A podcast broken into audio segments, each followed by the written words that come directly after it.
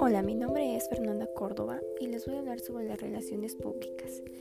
Bueno, las relaciones públicas se encargan de lo que hay alrededor de una marca o un evento, como por ejemplo una pasarela o un estreno de película, el cual el diseñador y las relaciones públicas trabajan constantemente en cuál es el mejor medio de comunicación para el producto o evento a realizar.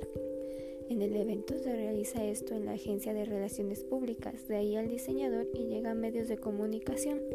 Edward Bernays, quien es considerado el padre de las relaciones públicas, en las Pascuas de 1929 fue el encargado de organizar la histórica Marcha de las Antorchas de la Libertad. Esto trató de 30 jóvenes que caminaron por las calles de la Quinta Avenida en Nueva York con cigarrillos Lucky Strike encendidos. Más allá de lo polémico que puede resultar el producto elegido, el mensaje es mucho más profundo y habla de la liberación femenina. Las relaciones públicas se llegan a estudiar desde dos campos. Uno es la teoría.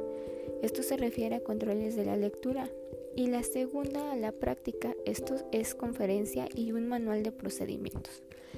La propuesta de solución conlleva cuatro puntos importantes como el plan, plataforma, programa y estrategia. También existen tres fases en las relaciones públicas. Uno es la planificación. ¿En qué consiste?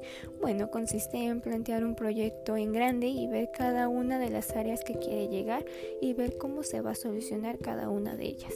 2. Es ejecución. Consiste en plantear o desarrollar el proyecto en físico y tener en cuenta cada uno de los pasos a seguir que se tuvieron en la planificación del proyecto.